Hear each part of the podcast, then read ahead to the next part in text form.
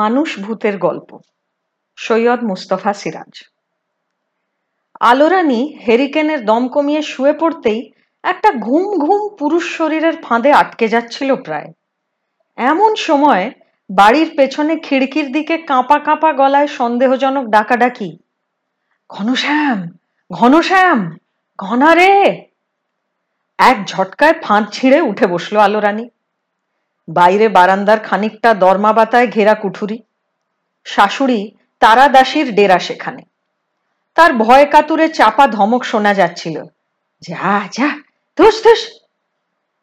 বয়স বাড়লে ঘুম কমে, কানও খর হয়। গাছগাছালি থেকে পাতা খসে পড়লেও শাসায়। কিন্তু এটা কোনো পাতা খসার ঘটনা নয়। স্পষ্ট ডাকাডাকি এবং গলাটা অবিকল ঘনশ্যামের বাবা বটকেষ্টর। আলোরানির ধাক্কা খেয়ে ঘনশ্যামের ঘুম ও প্রেম দুইই গেল। অভিমান করে বলল, কি মাইরি খালি? আলোরানি হেরিকেনের দম বাড়িয়ে চমকানো গলায় বলল, বাবার গলা মনে হচ্ছে যেন? এবার খ্যা খ্যা করে হাসতে লাগল ঘনশ্যাম।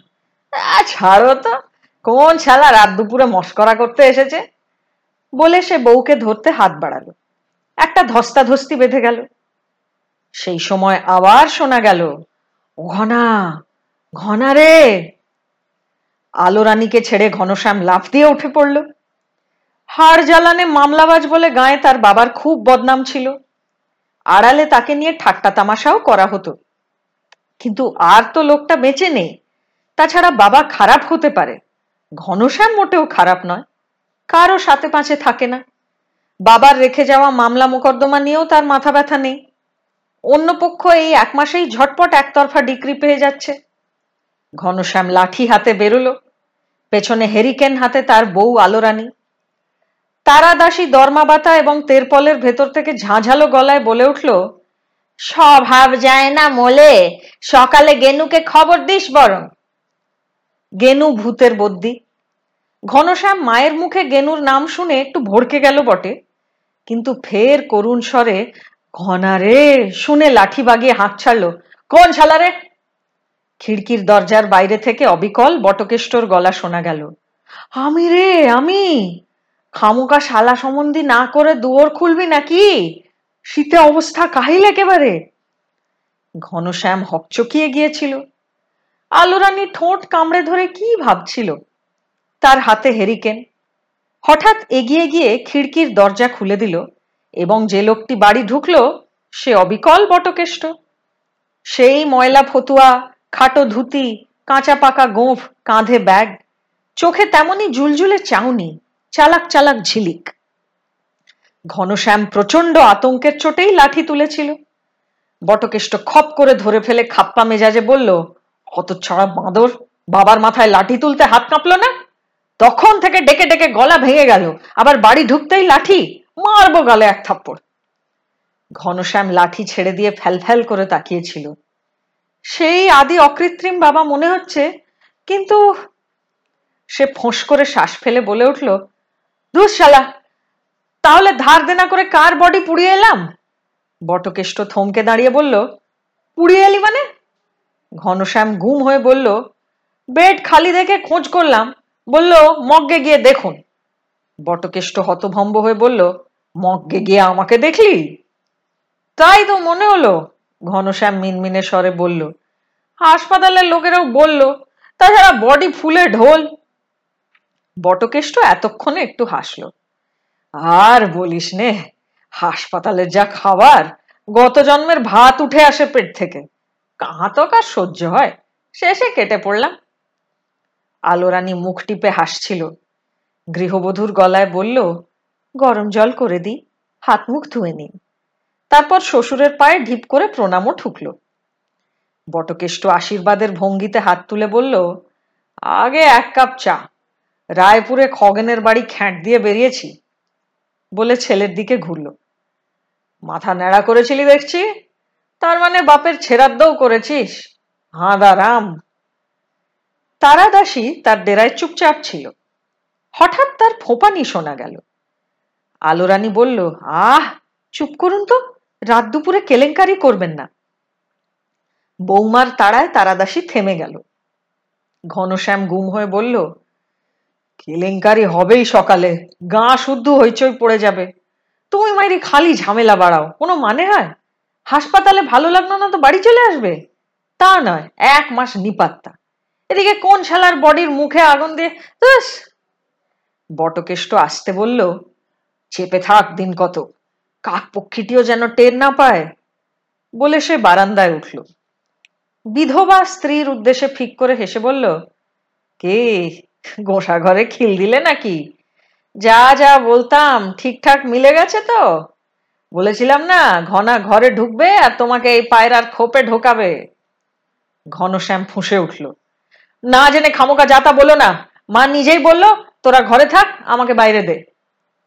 মামলায় মামলায় প্রায় সর্বশান্ত বটকেষ্ট। বৌমা আর ছেলের জন্য বারান্দায় এই ঘেরাটোপের ব্যবস্থা করেছিল। আশা ছিল হরেনের সঙ্গে টুকরো জমি নিয়ে মামলায় তার জয় হবে এবং তাই বেচে পাশে একখানা ঘর তুলবে। কিন্তু হাকিমের অভাবে আদালতে নাকি মামলার পাহাড় জমে উঠেছে। বটকেষ্ট হেরিকেনটা তুলে তেরপলের পর্দা ফাঁক করে তার বিধবাকে দেখতে গেল। কিন্তু তারাদাসী লেপ মুড়ি দিয়েছে। বটকেষ্ট খ্যা খ্যা করে বলল ঢং! বিধবা হয়েছ তো বিধবা হয়েই থাকো। ছেড়াদ্দ হওয়া লোকের বউ। যাগযজ্ঞ করে গন্ডা কতক বামুন খাইয়ে আবার বিয়ের পিড়িতে বসতে হবে, জানো তো? বৌমা, আমাকে এখানেই বিছানা করে দিও। ঘনশ্যাম পিতৃভক্তিতে গদগদ হয়ে বলল, না না, তুমি ঘরে শোবে। আমরা বরং এখানেই শোবো। এখনও তত শীত পড়েনি। সকালে শাশুড়ির সারা শব্দ না পেয়ে আলোরানী তেরপলের পর্দা তুলেছিল। তারাদাসীর বিছানা খালি। বাড়ির আনাচে কানাচে ঘুরেও পাত্তা পেল না। গাঁয়ের এক তেরে বাড়ি। পড়শিদের কাছে খোঁজ খবর নিয়ে ফিরে এলো আলোরানি। কেউ দেখেনি তারাদাসীকে। তখন উদ্বিগ্ন ঘনশ্যাম বেরোলো মায়ের খোঁজে। কিছুক্ষণ পরে ঘুরে এসে সে গম্ভীর মুখে বলল জগা বলল, ভোরের বাসে মাকে চাপতে দেখেছে। বাবাকে মাইরি কি বলব? খালি ঝামেলা বাড়ানো স্বভাব। ঘরের ভেতর তক্তা পোষে বসে বষ্টকেষ্ট চা খাচ্ছিল এবং পুরনো পোকায় কাটা দলিল পর্চা দেখছিল। ছেলের কথা কানে যেতেই চাপা গলায় ডাকলো, ঘনা, শুনে যা। ঘনশ্যাম বারান্দায় উঠে বলল, বলো, তোর মা কেটে পড়েছে তো? বটকেষ্ট বাঁকা হাসলো। জগা বলল না, কোন বাসে চাপতে দেখেছে? সাঁইথের বাস। কেন? বটকেষ্ট তাড়িয়ে চায়ে চুমুক দিয়ে বলল, আমি ভাবছিলাম হাসপাতালে গিয়ে ঢুকবে নাকি? সাঁইথে যাওয়া মানে রঘোর বাড়ি, যত্ন আত্মি পাবে। তোর মায়ের কিছু কিছু ব্যাপারে বেশ টনটনে বুদ্ধি। আয়, বস এখানে। ঘনশ্যাম অনিচ্ছার ভঙ্গিতে বসল। সিন্দুক থেকে এসব পোকায় কাটা কাগজপত্র বের করে খুঁটিয়ে দেখা তার মামলাবাজ বাবার বরাবরকার অভ্যাস। মুখ তেতো করে বলল, আবার ওই মরা ঘাঁটতে বসেছ? স্বভাব যায় না মোলে, বটকেষ্ট ফিক করে হাসল। তোর মা কাল রাত্রিরে বেশ বলছিল, তোর মায়ের কথাটা মনে ধরার মতো। তুই ছেড়াদ্দ করে নাড়া হয়েছিলি, তোর মা শাঁখা ভেঙে সিঁদুর মুছে বিধবা হয়েছে, তার মানে আমি এখন মরা মানুষই বটে, কাজেই চেপে যা। চাপটা কি? ঘনশ্যাম জানতে চাইল। বটকেষ্ট জুল জুলে চোখে ঝিলিক তুলে বলল, কাল রাত্রিরে বললাম কি তোকে? আমি যে বেঁচে বলতে আছি, একেবারে চেপে যান হুম, তারপর? তেঁতুল তলার জমিতে একখানা ঝান্ডা পুঁতে দিয়ায় ঘনশ্যাম জোরে মাথা নেড়ে বলল, তোমার মাথা খারাপ? হন্নাদা আমার বডি ফেলে দেবে। কলাই বুনে কাঁটার বেড়া দিয়ে রেখেছে, নিজে গিয়ে দেখে এসো কেনা? বটকেষ্ট একটু ভেবে বলল কাঁটার বেড়া দিয়েছে নাকি? যাচ্ছ মামলা এখনও ঝুলে আছে। মরের মুলুক পড়ে গেছে, দেখছি। তোর বাধা দেওয়া উচিত ছিল। ঘনশ্যাম চটে গেল। তুমি গিয়ে ঝান্ডা পুঁতে দিয়ে দেখো না কি হয়। হন্নাদা এখন গায়ের মাথা হয়েছে, পঞ্চায়েতের মেম্বার। এসব আমার দ্বারা হবে না। তুই একটা অকম্মা। বটকেষ্টও চটল। তোরই ভালোর জন্য চিন্তা ভাবনা করে বাড়ি ফিরে এলাম। নইলে একদিন গয়া, কাশি, মথুরা করে দিব্যি ঘুরে বেড়াতাম। সংসারে ঘেন্না ধরে গিয়েছিল, জানিস? ঘনশ্যাম আঙুল খুঁটতে লাগল। বটকেষ্ট চাপা গলায় ডাকলো, বৌমা, শোনো তো। আলোরানী মাথায় ঘোমটা টেনে ঘরে ঢুকল। সে বারান্দা থেকে কান করে সব শুনছিল। বলল, কাকে কি বলেছেন? সেদিন তালপুকুরের মাছ ধরে সবাই যে যার ভাগ নিয়ে বাড়ি ঢুকলো। মাঝখান থেকে আমি চেঁচামেচি করে গলা ভাঙলাম। আপনার ছেলে উল্টে আমাকে বকাঝকা করে ঠেলতে ঠেলতে। বাজে কথা বলো না। ঘনশ্যাম বাধা দিয়ে বলল, মেয়ে ছেলে, অপমান করে বসলে খুব ভালো হতো? চারটে পুঁটি মাছের জন্য ঝামেলার মানে হয় না। পুঁটি নয় বাবা। আলো রানী শ্বশুরকে হাত তুলে মাছের সাইজ দেখাল। এত এত বড় পোনা। বটকেষ্ট গলার ভেতর বলল, একানার শরিক আমি। আচ্ছা দেখছি। ফিরে যখন এসেছি, একটা এসপার ওসপার না করে ছাড়ছি না। আলোরানী শ্বশুরের সায় পেয়ে উৎসাহ বলল, জানেন বাবা, হাসপাতালের ব্যাপারটাতেও আমার সন্দেহ হয়েছিল। যত বলি কাকে দেখতে কাকে দেখেছ, তত বলে আমাকে বাবা চেনাচ্ছ। বটকেষ্ট অভিমানী শ্বাস ফেলে বলল, আমাকে যদি চিনবে তাহলে অবস্থা হয়। যাকে বৌমা, তোমাকে একটা কাজের ভার দিতে চাই। ঘনার দ্বারা কিচ্ছু হবে না। আলোরানী ঝটপট বলল, ঝান্ডা পুঁততে হবে তো? পুঁতে আসব। আমি সব পারি। আপনি কিছু ভাববেন না। ঘনশ্যাম নড়ে উঠল, মারা পড়বে বলে দিচ্ছি। মেয়ে ছেলের এত সাহস ভালো নয়। শালা হন্নাদাটা বড্ড ঢ্যামনা খপ করে তার কান ধরে বটকেষ্ট ঝাঁকুনি দিল, চোপ! কাল রাত্রির থেকে শুনছি আমার মুখের সামনে খালি শালা টালা মুখ খিস্তি।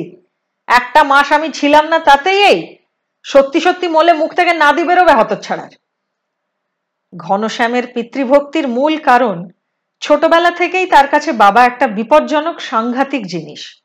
তাছাড়া বটকেষ্টর একসময় গায়ে প্রচণ্ড দাপটও ছিল। বউয়ের সামনে কান ধরায় অপমানের চোটে ঘনশ্যাম শেষ পর্যন্ত কি আর করে? খি খি করে হাসতে লাগল। আলোরানি একটু লজ্জা পেয়েছিল অবশ্য, ঘর থেকে বেরিয়ে গেল। ঘনশ্যাম বলল খুব হয়েছে। কান ছাড়ো, বেরোবো। কান ছাড়ার সময় শেষ ঝাঁকুনি দিয়ে বটকেষ্ট বলল, যেখানে যাবি যা। তোর আশা কখনো করিনি, করবও না। কিন্তু সাবধান, আমার কথা চেপে রাখবি। চাউর করলেই কি হবে, জানিস? উঠে দাঁড়িয়ে ঘনশ্যাম বলল, বাড়ি থেকে বের করে দেবে তো? দিও। না, বটকেষ্ট শক্ত মুখে বলল, তাহলে সত্যি সত্যি মরব। ঘনশ্যাম একটু অবাক হয়ে বলল, তার মানে? মাথার ওপরকার কড়িকাঠ দেখিয়ে বটকেষ্ট বলল, ওখান থেকে ঝুলবো, বুঝতে পারছিস তো? এক হাত জিভ বের করে ঝুলে থাকব। ঘনশ্যাম ভয় পেয়ে জিভ কেটে বলল, ধুস, খালি আজে বাজে কথা। বটকেষ্টর মরার খবর পেয়ে হরেন নিশ্চিন্ত হয়েছিল। টুকরো জমিটা নিয়ে জ্ঞাতি বটকেষ্টর সঙ্গে তিন বছর মামলা চলছিল। জমিটার তিন দিকে আগাছার জঙ্গল, একদিকে কয়েকটা ঝাঁকড়া প্রকাণ্ড তেঁতুল গাছ। তার ওধারে একটা পুকুর। ভাদ্র মাসের ধান তুলতে থানা পুলিশ হয়ে গেছে। সেই ফৌজদারি মামলাও ঝুলছে আদালতে। আশ্বিনে হঠাৎ কি অসুখে ভুগে বটকেষ্ট শহরের হাসপাতালে গেল এবং মারাও পড়ল। শ্রাদ্ধে দয়া করে হরেন ঘনশ্যামকে কিছু নগদ টাকা করিও দিয়েছে। শর্ত হলো, ঘনশ্যাম আদালতে যাবে না। তারপর হরেন জমিটাতে কলাই বুনে দিয়েছে। সারের জোরে দেখতে দেখতে ঝাঁপালো সবুজ হয়ে উঠেছে জমিটা। গরু ছাগলের বড় উপদ্রব এদিকটাতে। তাই কাঁটা ঝোপের বেড়া দিয়েছে। এবেলা ওবেলা এসে একবার করে দেখে যায় হরেন। তার কাছে খুব গর্বের জিনিস এই মাটিটুকু। বিকেলে বাস রাস্তার ধারে গজার দোকানে হরেন চা খাচ্ছিল। সেই সময় তার মেয়ে পাত্তি হাঁপাতে হাঁপাতে এসে খবর দিল, বাবা, শিগগির এসো। তেঁতুলতলার কলাইয়ের খেতে ঘনা কাকার বউ ঝান্ডা পুঁতেছে। ঝান্ডা পোঁতার ব্যাপারটা পাড়া গায়ে ইদানিং রীতিমতো ঘটনা কিন্তু হরেনের বিশ্বাসই হলো না। ঘনশ্যাম তার বাবার মতো নয়। কোনো ঝামেলায় থাকে না। তবে তার বউটা একটু তেজি কথা ঠিকই। তাই বলে তার ঝান্ডা পোঁতার সাহস হবে এটা অবিশ্বাস্য। এবং সেও কিনা হরেনের দখল করা কলাই বোনা জমিতে। হরেন বলল, যা সত্যি বাবা? পাত্তি চোখ বড় করে বলল, মা দেখেছে? আমিও দেখলাম। মা বলল, শিগগির তোর বাবাকে খবর দে। হরেন হ্যাঁ হ্যাঁ করে হেসে বলল, বাড়ি যা দেখি। কাজ নেই কম্ম নেই, খালি পাড়া বেড়ানো। ঝান্ডা পুঁতেছে তো কি হয়েছে? বাড়ি যাওয়ার সময় উপরে ফেলে দিয়ে যাব? পাত্তি মনমরা হয়ে চলে গেল। জগা বলল, পেছনে লোক জুটিয়েছে হে হরেন। নইলে ঘনার বউয়ের এত সাহস হতো না। হরেন চটে গিয়ে বলল, তুমিও মাইরি যেন কি? লোক জোটাবে। এত সস্তা। লোক জোটাতে হলে মাল করি দরকার। ঘনার হাড়ির অবস্থা ঢনঢন। কালই দেখবে মুনিশ খাটতে নেমেছে। জগা বলল, তোমার বেপারটির লোক হলেই জুটবে। আজকাল তো এরকমই হয়েছে। গো ধরে হরেন বলল বেপারটি এ গায়ে আমার বেপারটি হবে কোন শালা? সবগুলোকে তো দেখলাম। পায়ের তলায় এসে মুন্ডু কাত করেছে। মরা মানুষের নিন্দে করতে নেই। বটকেষ্ট সম্পর্কে জ্যাঠাও ছিল বটে, তবে সেও গেছে, সব ঠান্ডাও হয়েছে। জগা কথা বাড়ালো না। চায়ের দোকানে এ সময়টা খদ্দেরের ভিড় বেড়ে যায়। চা শেষ করে হরেন উঠল। কিছুক্ষণ দোনামোনা করে রাস্তার নয়াঞ্জলির দিকে ঘুরল। শর্টকাটে যাওয়ার পথে বাধা নয়াঞ্জলির জল। শেষ বেলার আলোর গায়ে কুয়াশার ছাপ পড়েছে। এখান থেকে তেঁতুলতলার জমিটা দেখা যায় না। অনেকটা ঘুরে বাঁধের ওপর দিয়ে মাঠে নামলো হরেন গায়ের শেষ দিকটায় ঘন গাছগাছালি। জমিটার কাছাকাছি যেতে দিনের আলো কমে এলো আরও। তেঁতুলতলা পৌঁছেই চোখ জ্বলে গেল হরেনের। সত্যিই কলাইয়ের জমির মাঝখানে পোঁতা কঞ্চিতে লটকানো একটা ঝান্ডা। খুঁজতে খুঁজতে একখানে কাঁটার বেড়া ওপড়ানোও চোখে পড়ল। হরেন হুঙ্কার দিল, তবে রে হতচ্ছাড়ি! হুঙ্কারের লক্ষ্য ঘনশ্যামের বউ। তারপর সে মশমশ করে জমিতে ঢুকে ঝান্ডাটা ওপড়ালো। কঞ্চিটা দুমড়ে মুচড়ে এবং কাপড়ের ফালিটা ফালা ফালা করে ছুঁড়ে ফেলল জমির বাইরে। আগের মতো কাঁটার বেড়ার ওপড়ানো অংশটা কোনো রকমে আটকে সে তেঁতুল তলায় উঠে এলো। রাগই চোখে তাকিয়ে রইল জমিটার দিকে। ঠিক এই সময় তেঁতুল গাছের ওপার থেকে কেউ ডাকলো। হন না নাকি রে? ও হন না হরেন ভীষণ চমকে উঠেছিল। মাথার ওপরকার ঘন ডালপালার ভেতর থেকে চেনা, খুবই চেনা গলায় কেউ তাকে ডাকছে। হরেন মুখ তুলতেই আবছা আধারে একটা মূর্তিও দেখল। একটু ওপরে মোটা একটা ডালে বসে দুটো ঠ্যাং দোলাচ্ছে। হরেন কাঁপা কাঁপা গলায় বলল, কে? কে? বটকেষ্ট দুটো ঠ্যাং দোলাতে দোলাতে বলল, ন্যাকা, চিনেও চিনতে পারছিস না? কে কে করছিস? সোজা ঝাঁপ দিয়ে পড়ব, তারপর ঘাড়টি মোটকে দেব। আর কখনো যদি এই জমির তল্লাটে দেখেছি তো, হরেন বন বাদার ভেঙে দৌড়ে পালিয়ে গেল। একটু পরে বটকেষ্ট চাপা গলায় ডাকলো, বৌমা, মইটা নিয়ে এসো, নামি। আলোরানি একটু তফাতে হালকা একটা মই নিয়ে আড়ালে বসেছিল। এসে শ্বশুরকে গাছ থেকে নামালো। বটকেষ্ট খিখি করে হেসে বলল খুব জব্দ হয়ে গেছে হন্না। চল, এখনই এখান থেকে কেটে পড়া ভালো। একটু রাত করে ঘনশ্যাম ফিরল। মুখটা গম্ভীর। বউকে দেখে বলল, বাবা, কি যে ঝামেলা করে মাইরি। সন্ধ্যাবেলা হন্নাদার তেঁতুল গাছে নাকি বাবাকে দেখেছিল। বাড়ি ফিরে অজ্ঞান হয়ে যায়।